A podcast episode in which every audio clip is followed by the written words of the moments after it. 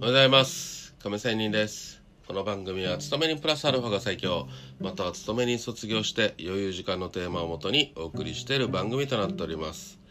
さあ FX の話をしたいと思います。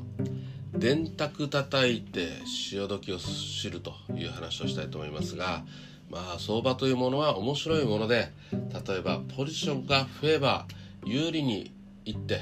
どれどれくらい儲かったかなと電卓を叩き始めたらその時点でまあそのポジションは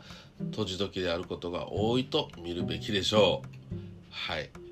えー、計画の、えー、計算の結果結構な儲けであることに気がついたところからね、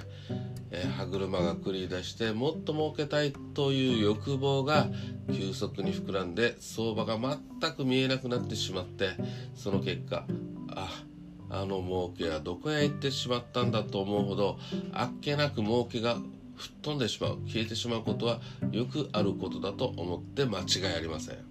私がそうでした。冒頭にも言いましたね。30万から1300万まで乗ったことがありますが、ね、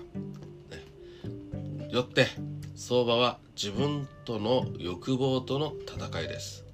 損得感情をあえてせず自ら相場の見切り時を悟るように心がけるかでなければ計算してこれは儲かったと思ったら未練なくリグってしまうことが結果的にはあの時やめておいてよかったと思うことが多いと思います。ほどほどを知るということが相場と長く付き合っていくためには大変重要なことだと思います。ということで今日は利食いの話電卓を叩いて潮時を知ると。いう話をしてみました。いかがだったでしょうか？それでは今日も良い一日を。See you!